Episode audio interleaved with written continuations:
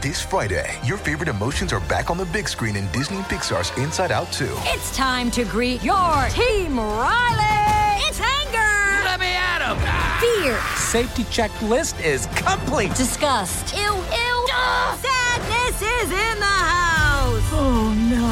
Hello, I'm anxiety. I'm one of Riley's new emotions. Disney and Pixar's Inside Out 2. There's a part two. We're going! Rated PG. Parental guidance suggested. Only in theaters Friday. Get tickets now.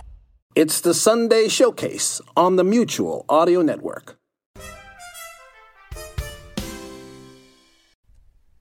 The following audio drama is rated PG for parental guidance.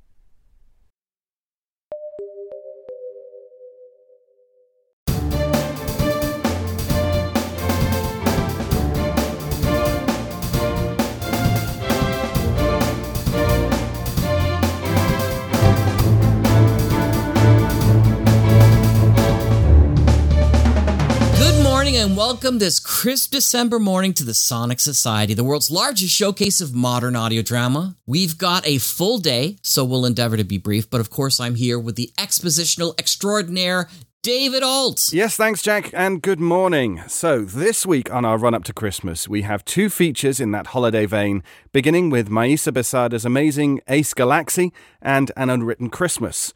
The lists have been checked, naughty and nice. Then St. Nick got unwanted advice. A disaster at Destiny wiped Christmas off the page. Not a toy was left on the holiday stage.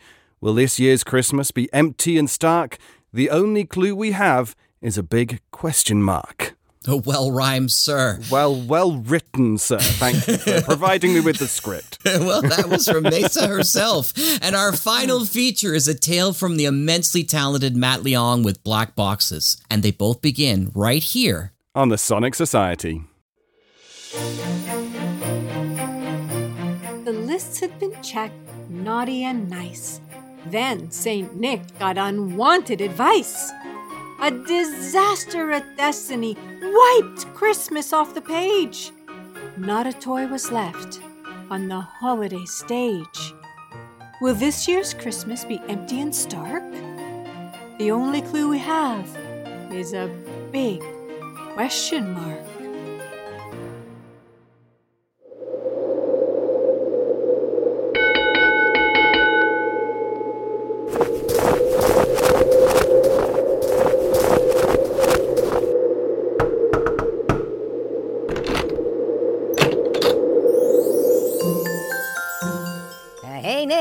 Has arrived.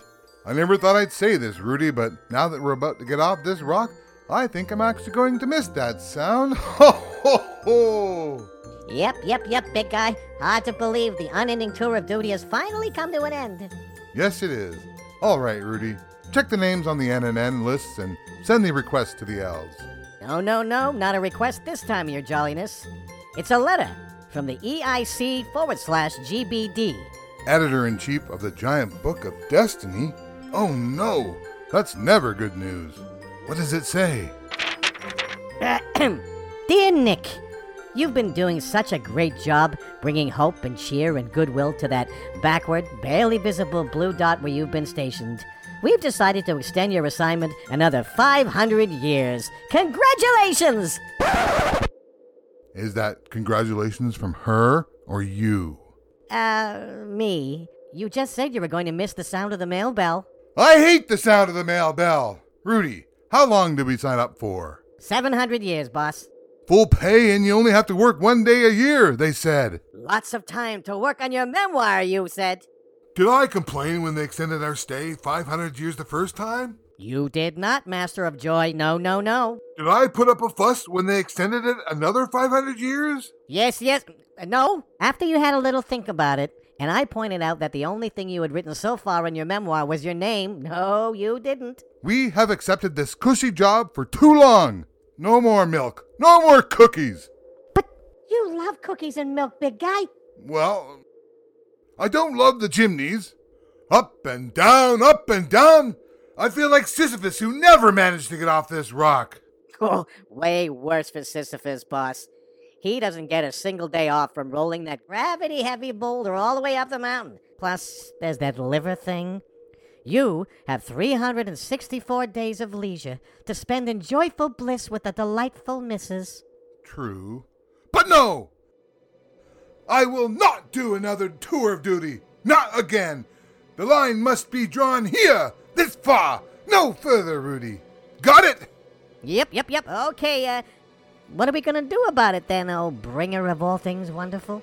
I'm going to send a little surprise gift to the editor over at Destiny. That doesn't sound like much of a revolt. Ho ho ho. Trust me, it will be.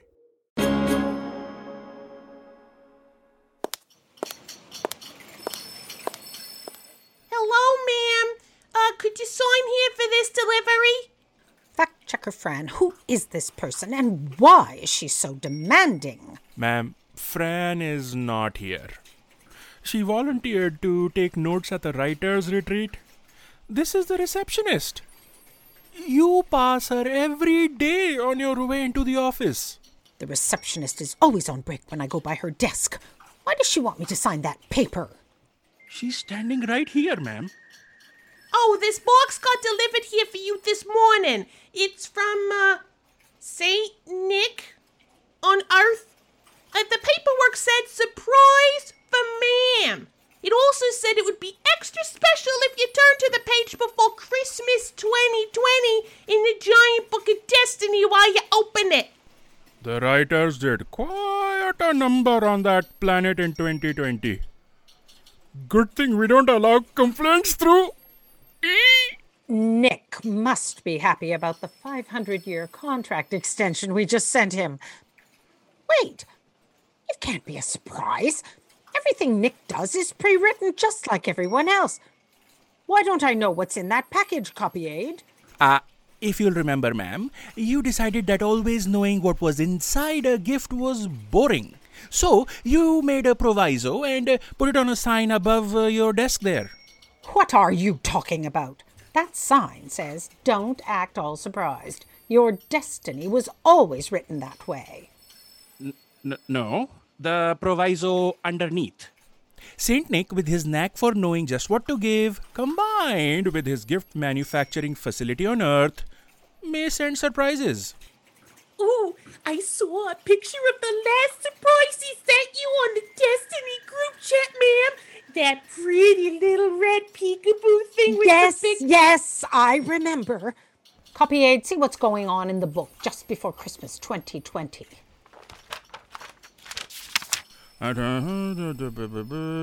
Nick walks into the elves' workshop where everyone is hard at work. Mm. That's what it says pretty much every day of his life. The only one with a more predictable destiny is Sisyphus. I wonder what that's got to do with whatever's in this package. Ooh, a candle! I bet it smells beautiful. Light it, Copy Aide. Fire!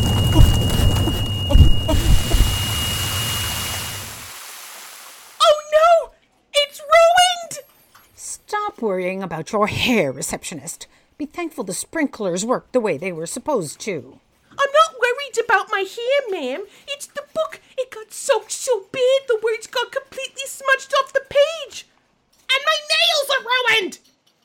That surprise fire was no accident. Nick must have done this on purpose to escape his destiny.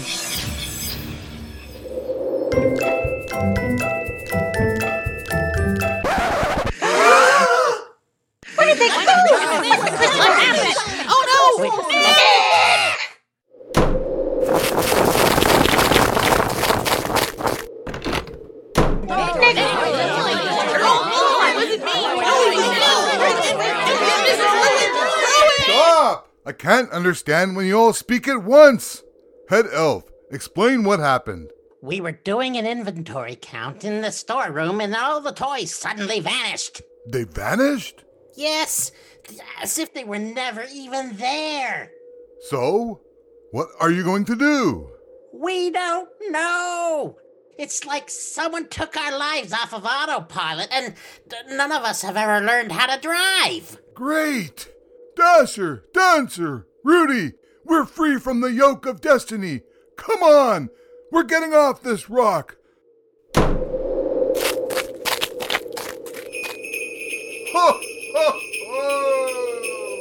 Nick, where are you going?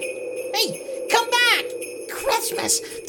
What about Christmas? You can't leave us like this! Think of the children!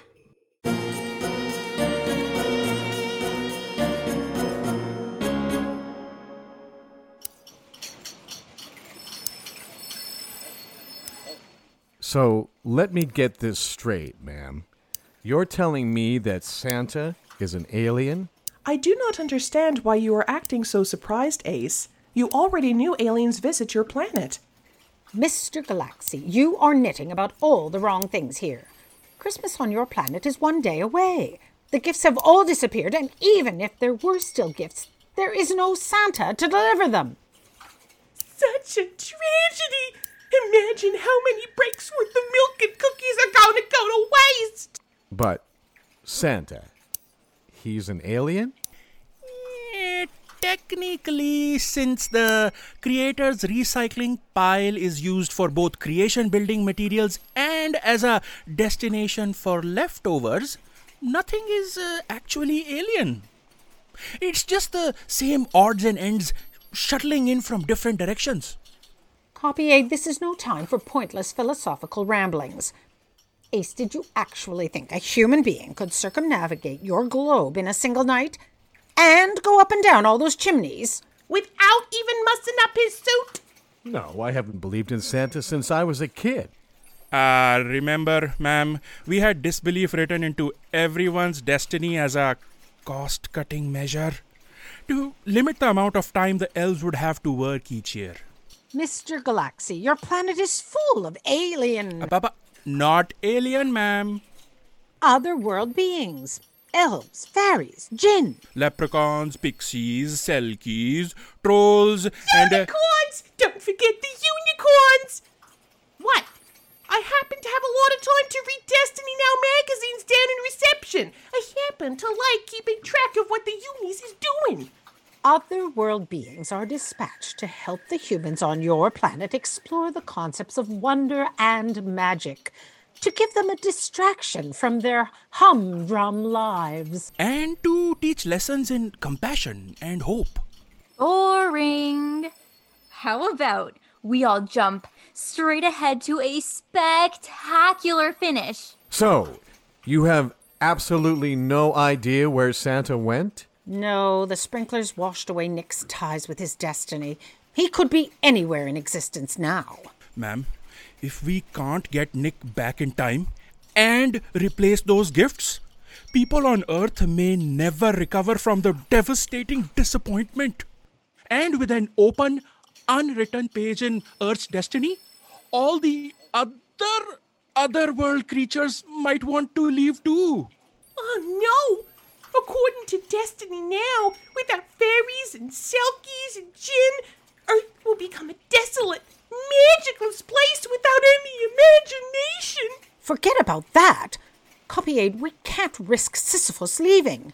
We need someone to pointlessly roll the boulder up that mountain every day. What you need is a Santa seeking missile. Nothing quite so drastic, Dee, but if we're going to pick up Nick's trail, we need to figure out what drives Santa Claus. Reindeer. Bloodhound reindeer.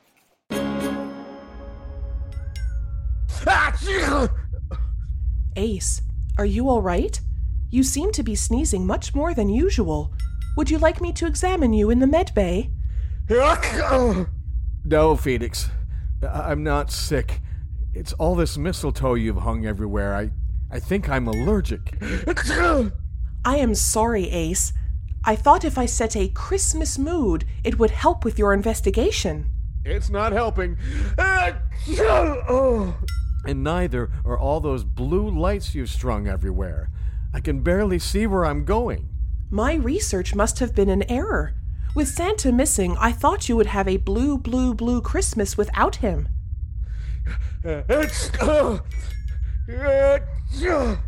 However, If it will help you with your investigation, I will get rid of all the holiday adornments.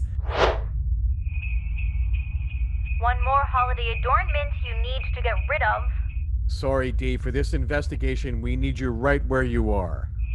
Why do I have to be the dumb reindeer all alone out here pulling the ship? We cannot both be reindeer, Dee. Ace needs a place to ride. Are you comfortable riding inside me, Ace? Ah, Phoenix. he Uh, rides inside you every day, Phoenix. Phoenix, Dee, we're getting off topic here. D, do your job and use the sensors in your reindeer nose to track the only other reindeer in space. Ace, even with our sensors precisely calibrated to search out the scents of reindeer and candy canes, space is an awfully big space. Where do you think we should start? I've been thinking about this. Nick has been living at the North Pole for 1700 years, right? Yes. Snow and cold year round. What's the first thing you'd want to do after leaving a place like that? Blow myself up. I would go to somewhere warm and colorful, probably a pleasure planet. Exactly. Can you project all the predominantly warm pleasure planets in a radius of a day's reindeer travel on your view screen? Hey, Phoenix. Ace, I think I smell something sweet and reindeery in the vicinity of the planet Amet, two parsecs from here. Onward, D. Hold on tight, Ace. It is going to be a bumpy ride. I will try to make it as pleasurable as possible.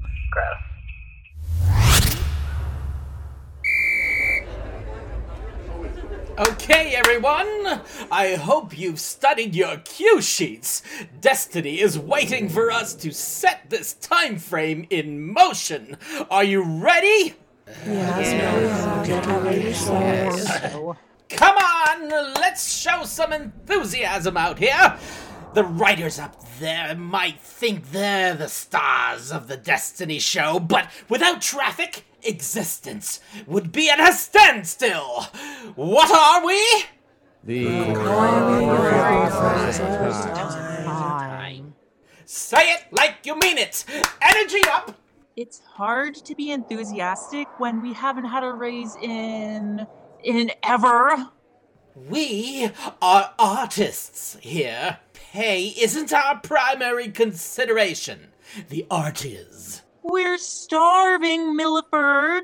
Right. Starving artists. You are playing out your destiny, just like everyone else.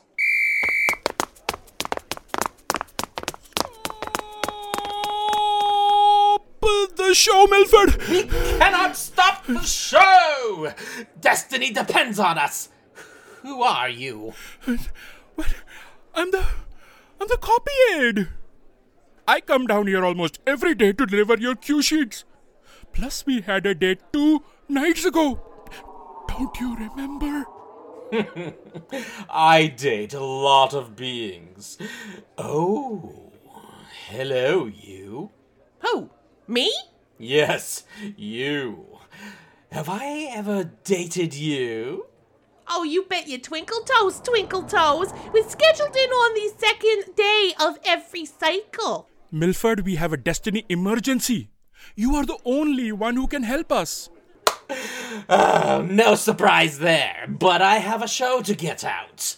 In the next zettosecond, I've got a hovercraft to crash on Zinda 12, septuplet merbeings to birth on Enceladus. Oh, I called in your understudies to run the regular show. The editor up there said we're facing a showstopper. And Showstopper? No. The show must go on. Explain. It will be Christmas on Earth tomorrow. You think I don't know that? I'm the choreographer of. Of time, yes, we know. But there's been a problem. The gifts from Nick's manufacturing facilities have all disappeared. What? I didn't cue that. there was a small accident. That's why we're here. We need you to be the choreographer of toys. The choreographer of toys? that will be a tough nut to crack, but I can do it. Cue holiday music! Set up factory chorus lines! You search the building and enlist everyone on break! Tell them this is the big break! You bet, Twinkle Toes. See you next cycle. Come on, people! Kick up your appendages! We've got a show to unstop! Hello, approaching ship. This is Amet Control. What can we do for you? They seem awfully friendly, Phoenix. Put me through. You are transmitting, Ace. Greetings, Amet Control. Space Dick Ace Galaxy here. I'm currently investigating the disappearance of. Is That a reindeer pulling your ship? I'm a self-destruct program. I'm control. Please don't be alarmed. We come in peace. We are not worried about your measly weapons. We can defend ourselves. Hey, watch who you're calling measly. Like I told the last guy with reindeer who tried to land here. No pets. Deck the walls with balls and tinsel. Oh, fa la la la la la la la. Receptionist, please stop broadcasting all that infernal singing throughout the building. With everyone working so hard on the assembly lines, I'm just trying to set the mood, ma'am. On the first day of Christmas, my true love. Ugh. Copy Aide. How is the toy manufacturing coming? Milford says he's already cross referenced the requests of the 3 billion impacted children on Earth against the naughty and nice lists, and he's got every available body in the building on the assembly chorus line. All together now. Jingle bells, jingle bells, jingle all the way. Sounds like Milford might manage to get the toys ready in time. Let's just hope Ace can find Nick and convince him to return to Earth so that we have someone to deliver them. Oh,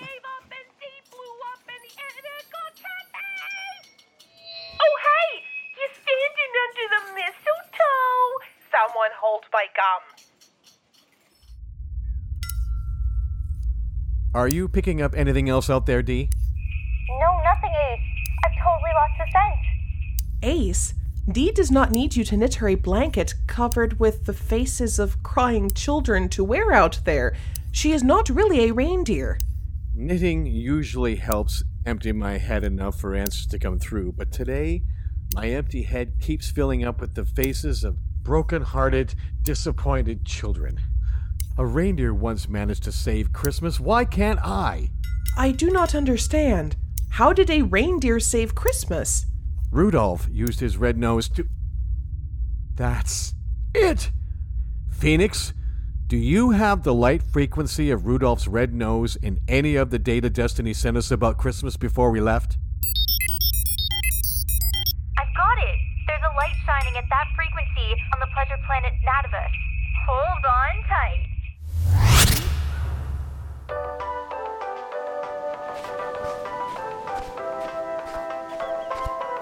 Are you Nick?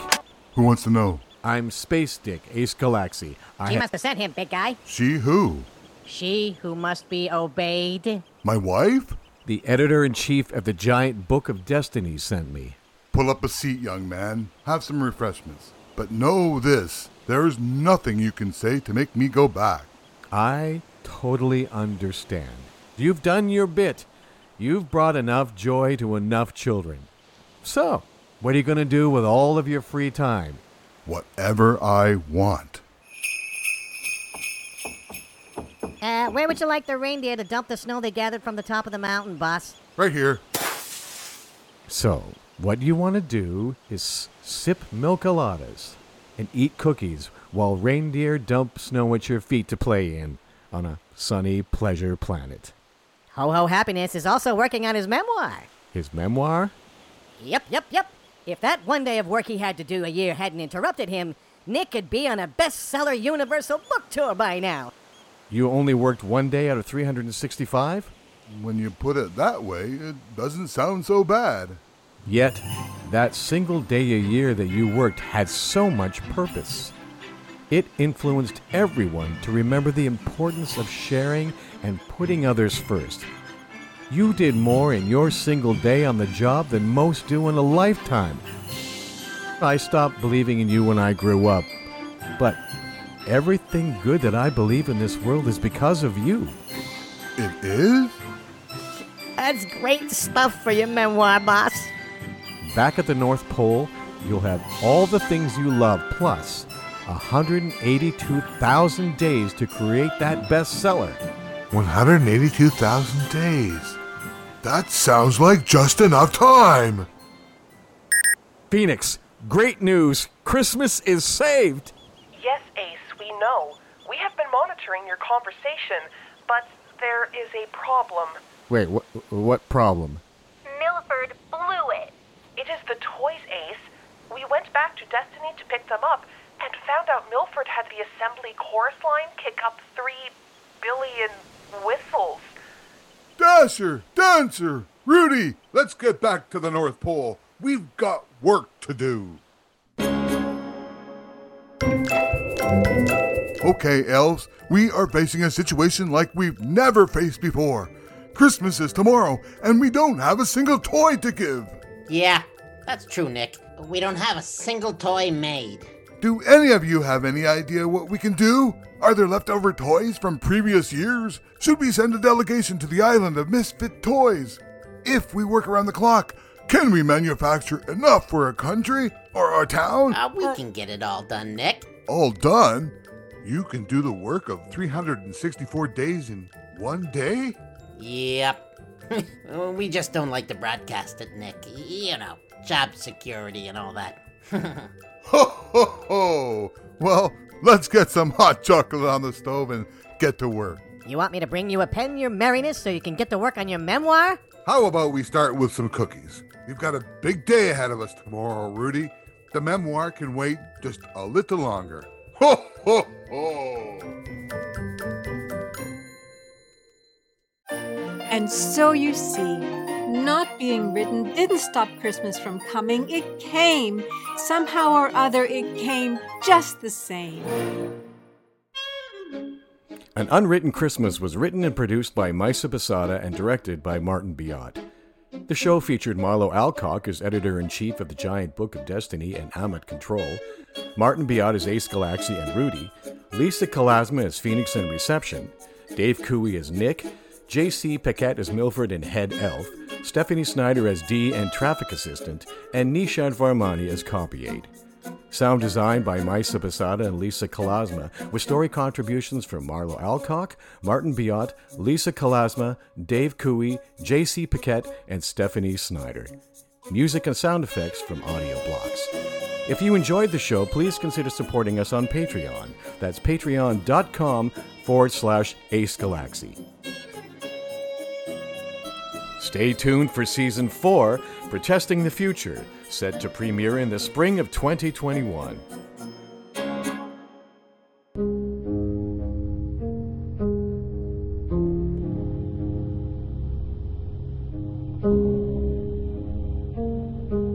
Black Boxes by Matt Leong. Narrated by Tanya Milevich.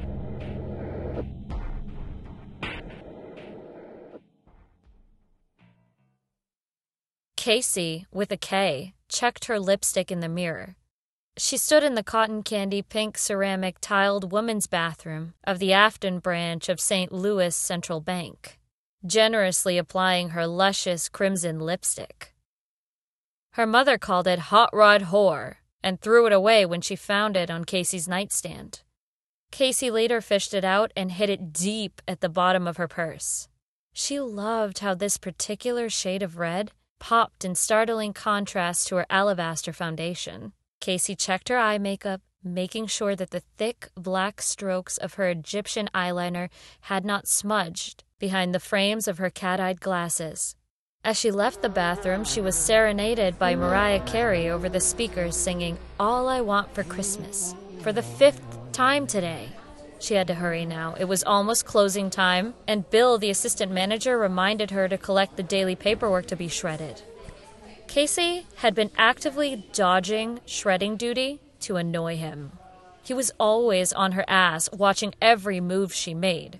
She would glare at him angrily from the corners of her eyes. The chore of gathering and disposing paperwork to be shredded was simple, and it gave her a moment to get away from the teller line. But this small act of rebellion really brought her great satisfaction. It had been fun until Christina, the manager, grew tired of employees ducking out on daily tasks and set up an assignment board. Christina had the nerve to schedule her for shred and popcorn duty for the whole week. Casey picked up the blue plastic bin that she had left outside the bathroom door and walked down the hall to the shred room. She fumbled with her keys in one hand, trying to unlock the steel door as she held the bin under her other arm. She pushed her way into the dark room. The security door slammed behind her.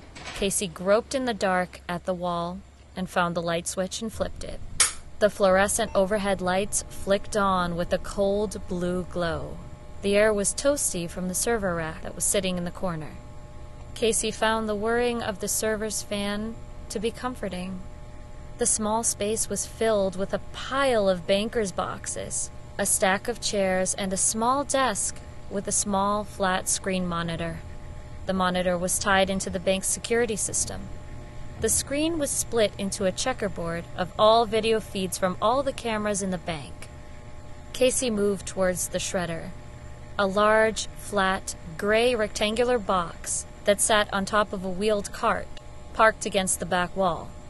Above it was a pixelated black and white still image of the great white shark from the movie Jaws, chowing down on the aft of the Orca, the boat from the movie. In large white and black letters, the sign read, Watch your hands or Jaws will get you. Casey was still a newish employee, but the machine was simple to use. Danny, who had been here six months longer than her, had shown her the ropes. Bruh, it's super easy, Danny had told her. All you have to do is flip the switch on the back corner. The loud drone of the shredder's motor spun up quickly. Danny pointed to the large square opening on the front of the machine. Next, you just dump all the papers into Jaw's mouth. Casey tipped the bin, feeding the day's collection of deposit slips, receipts, and printouts. Jaws gobbled up the paper effortlessly into strands of paper tape. It's just that easy. Her eyes wandered around the room as she waited for the shredder to finish. She glanced over at the security monitor, watching the activity in the branch. On the top row of boxes across the screen, she could see the other tellers at their windows closing their drawers. There was a view of the empty lobby, drive up window, and from the camera mounted above the door she had come through. She could even see the back of her own head in a small square in the bottom corner of the screen. The small square in the opposite corner appeared to be a blank feed. Or was it? Casey wasn't sure, but she thought that she could make out something. Something moving in that black box. It looked like a slightly lighter black shape was moving on top of the darker background. She looked at it hard, squinting her eyes, trying to make it out. Something inside the lighter gray shape was moving, like a mouth opening and closing, trying to say something. The shredder abruptly shuddered to a stop, startling Casey back to her task.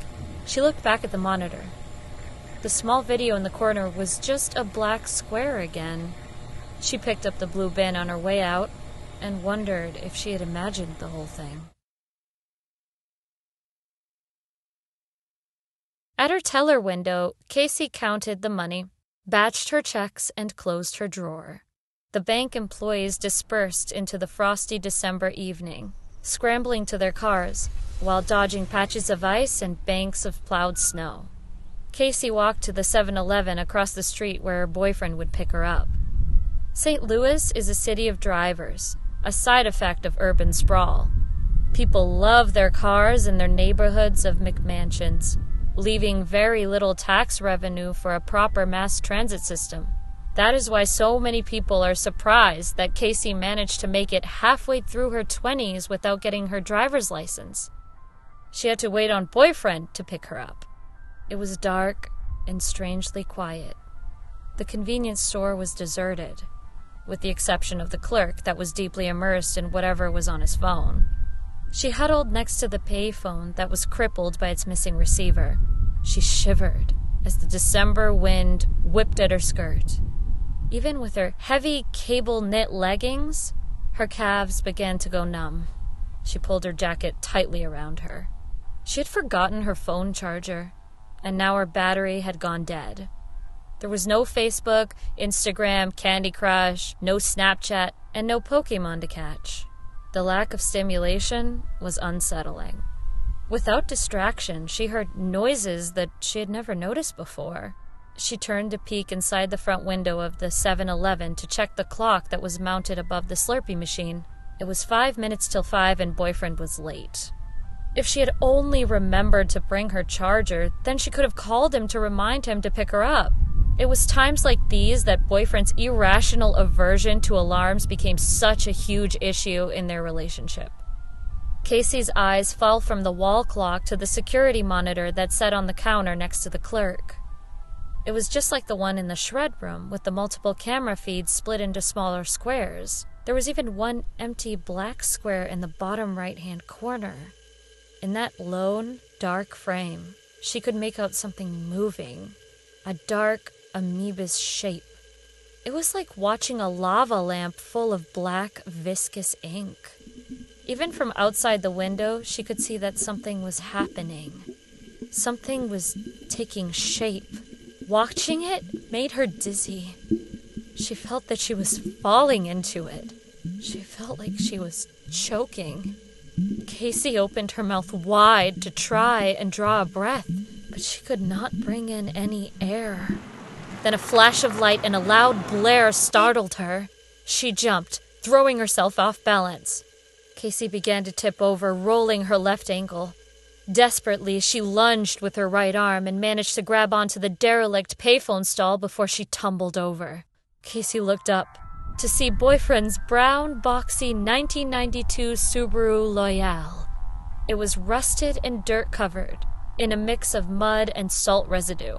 The ancient driver's side manual window rolled down in a series of jerks. Eh, said boyfriend. Casey's mother had referred to him as an Ewok, and many would agree. His round shape, bushy brown, unkempt hair, untrimmed beard, and dark, beady eyes made for a compelling argument. What? he asked, with his mouth hanging open like a large mouth bass. She turned back to look inside the store and saw that that small swatch of black on the monitor was replaced with a real time view of the short hallway leading to the bathroom. Nothing, she said, opening the passenger side door. It whined with age and wear. Nothing is wrong.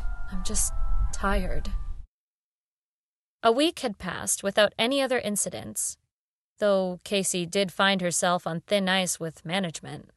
She had almost been caught listening to the audiobook version of The Lord of the Rings on her phone, on the teller line, while she used a wireless Bluetooth earbud that was hidden in her hair.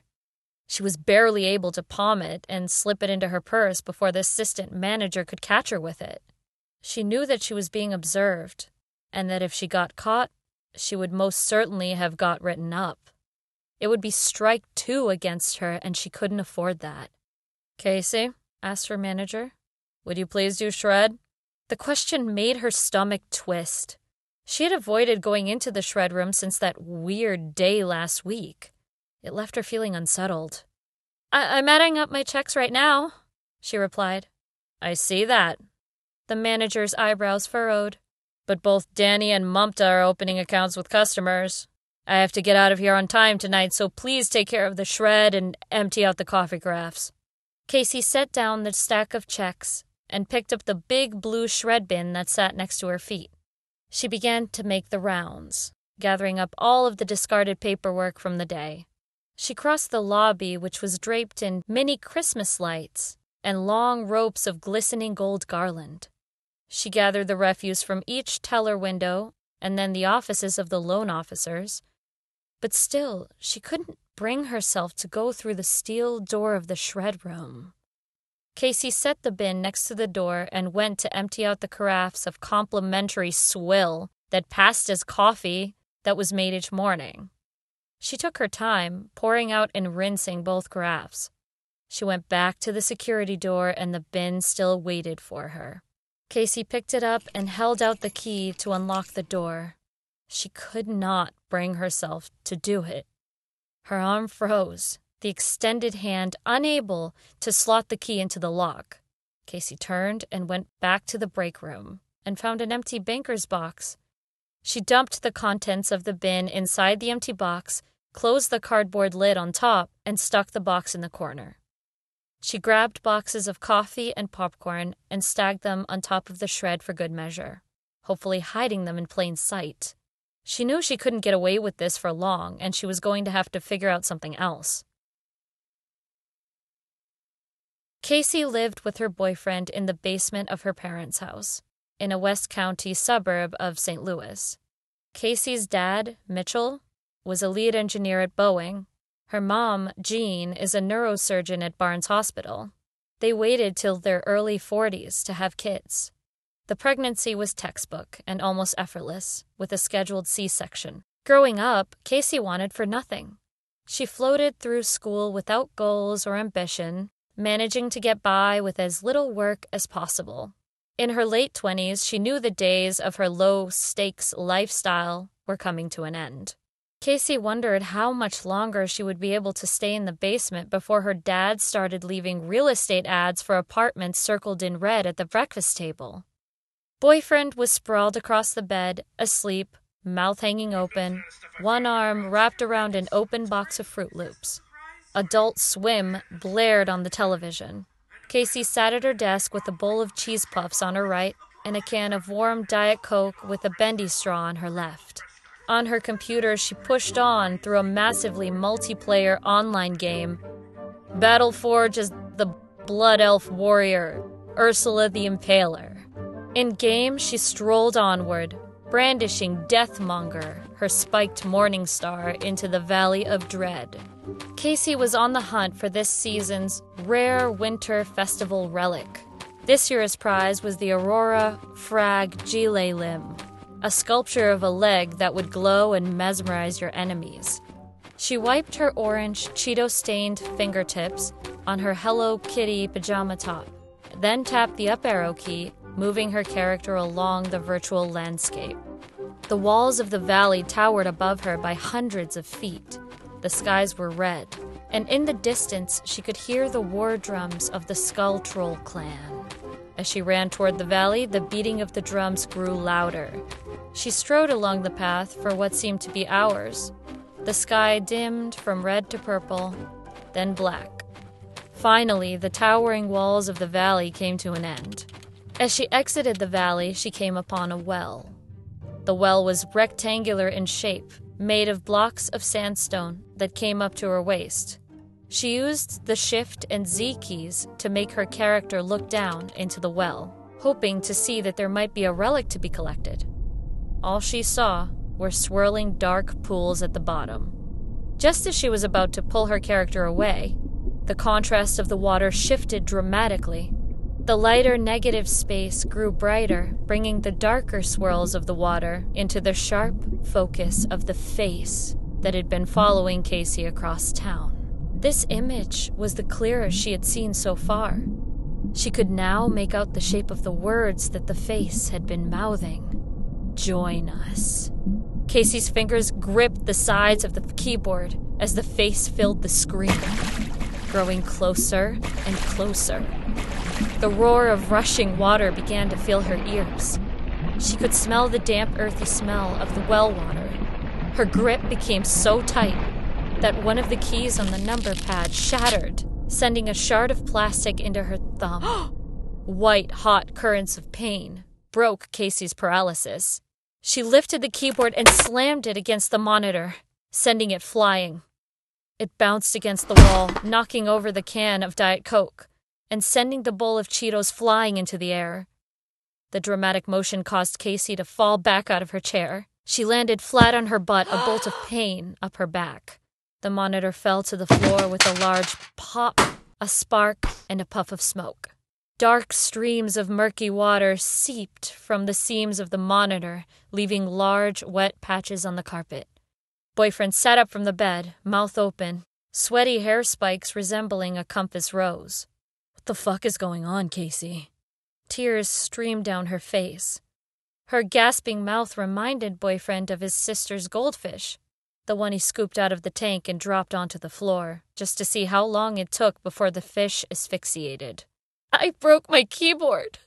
Casey held up her bleeding thumb with the shard of broken plastic. Shit, Casey. Take that to the bathroom before you get blood on the carpet. I've been getting enough crap from your mom.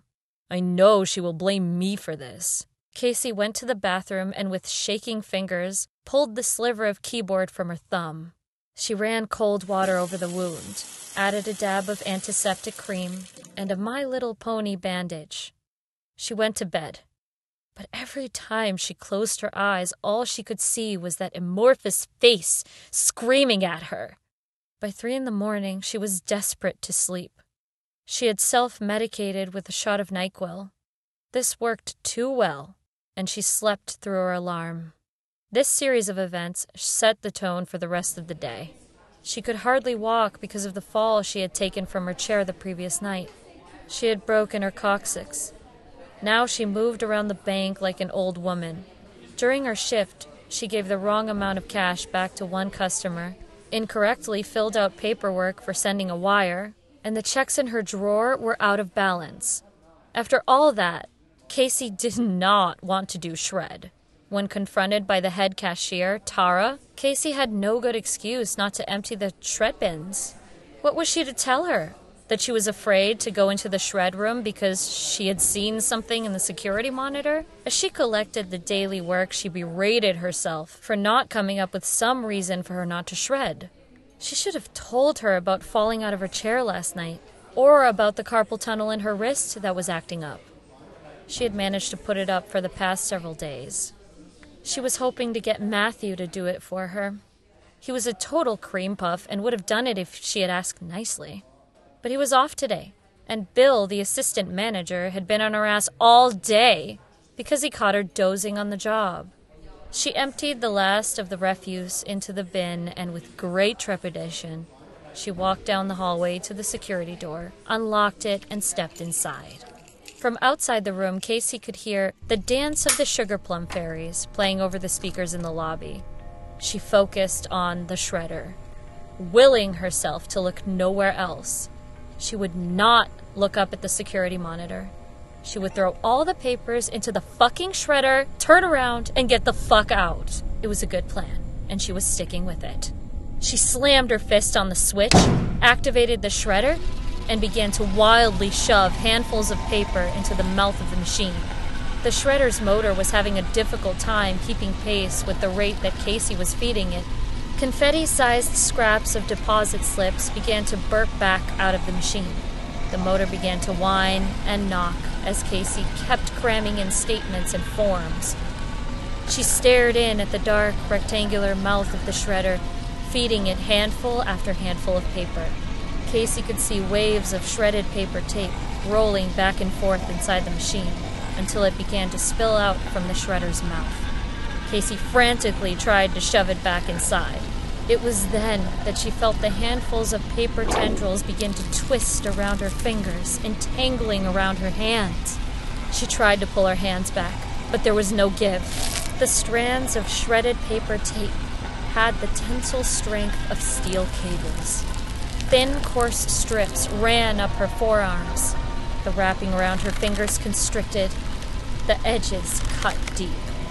Thin ribbons of blood flowed down her arms, soaking the paper strips. Thin rivulets became steady streams of blood, drizzling down on the cement floor. The paper tendrils were pulling her in. She tried to dig in her heels, but her feet slipped on the cement floor that had become slick with blood. She screamed again and again. The only thing anyone heard outside that room was Dominic the Christmas donkey on its sixth rotation of the day. She thought if she could brace one foot against the shredder and she could manage one great pull, she could tear herself free. She threw her weight back, and the strands that were coiled around her fingers dug deeper into her flesh. She screamed in pain, but she managed to get one foot firmly planted on the front of the machine. She dug deep, closed her eyes, and gave a great pull against the tangle. She thought she felt the shredder begin to give up just a bit of slack. She felt a little smile begin to creep across her face. I've got you, you. She opened her eyes, and the last thing she saw was a monitor screen filled with cells of agonized, screaming faces men and women, young and old, each of them disfigured by pain and horror. Shit! It was the last word she spoke before she heard the motor of the shredder kick in with an unearthly whine. Casey with a K was found 20 minutes later by Bill, the assistant manager. The first thing he saw was blood seeping out from under the door of the shred room. He opened the door and saw Casey's legs dangling from the mouth of the shredder. The yellow overheat indicator light blinked away as Bill grabbed the blue shred bin and vomited. Casey's body had been shredded. It had caused the collection bin to burst open, spraying ground flesh across the walls. A large pile of shredded Casey spilled out onto the floor. Sitting in the middle of the room was Casey's black cat eyed glasses, with a crack running down the right lens. The police were called and the branch was closed. The employees interviewed and sent home. An ambulance and several police cars remained in the lot, with lights flashing, drawing the attention of drive by gawkers on their evening commute. Inside the shred room, Detective Harriet Gavenport squatted carefully beside a pile of ground meat. Harriet was grateful for the slip on paper footies that wrapped her sensible black shoes with the chunky heels. She got up carefully to avoid the knee of her chinos from touching the floor and staining her pants with blood that covered every square inch of the floor and most of the walls. Harriet's gloved hand prodded around the small mountain of meat with one of the cheap gray plastic pens she'd found in the lobby. It was a lump of pulp skin tissue entangled with the shredded bloody fabric of the victim's blouse. The walls of the small room were covered in blood and bits. It looked like she had been fed into a wood chipper rather than a paper shredder. The detective had no idea how she was going to write this up. Was this an accident? There were no signs of foul play. And after 15 years on the force, she had never seen anything like this. She had left the city police department to get away from stuff like this. Before becoming a cop, Harriet went to school to be an engineer. She had taken enough classes to know that the amount of torque needed to pull three quarters of a grown woman into a machine with a motor that small was very improbable. A shredder of this size and power could have only taken part of the girl's hand before seizing the motor. Harriet tried to do the math in her head on how big an electric motor would have to be to shred a human being. The security video showed that the girl had come in by herself, and then the screen just went black. No one in the lobby had heard anything. They went looking for her when they were waiting for her to leave for the day. While none of the other employees were big fans of Casey, not one of them had any motive to kill her. The surveillance cameras even showed that no one besides Casey had even been in the shred room for the last 24 hours. The only person who had even touched the shred room in the last 72 hours was the victim. This is certainly some X Files shit, she muttered to herself. Harriet suddenly had the feeling like she was being watched. She looked up and saw the blood splattered screen above her, and for half a second she thought she had seen the form of a face watching her. She stood up and looked at the screen and with the cheap plastic pen, she pushed the power button on the monitor, switching the screen off.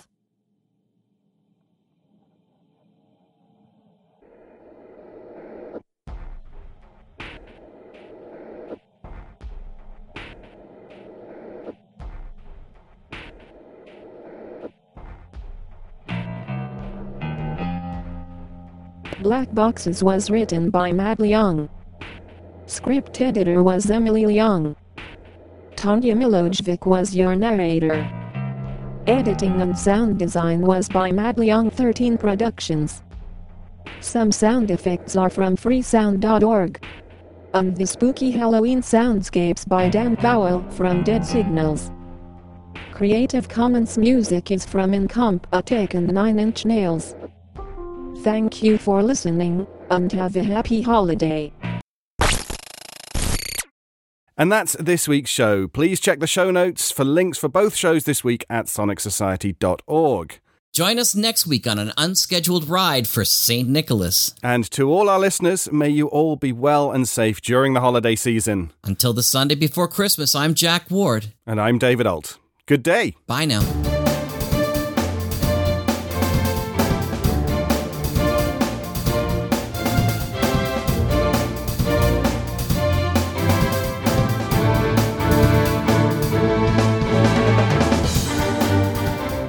Sonic Society is written and produced weekly by Jack J. Ward and David Ault, with original music by Sharon B. at sharonb.com.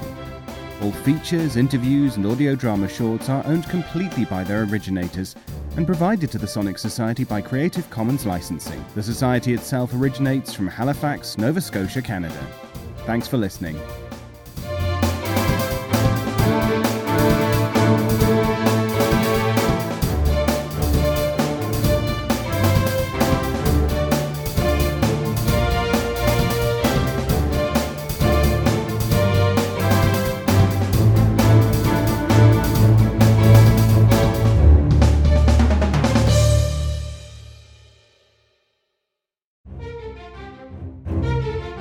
This has been an Electric Vicuna production.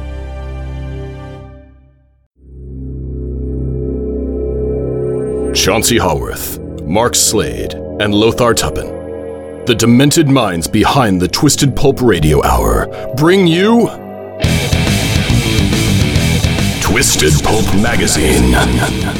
A journey beyond surreality to worlds you never knew or hoped existed. Worlds of the supernatural. Worlds of dark satire. Worlds of nightmarish futures. Twisted Pulp Magazine. If you thought the 21st century was weird enough already, think again. Twisted Pulp Magazine. A step beyond your grandfather's pulp. Available at digitalvaudeville.com.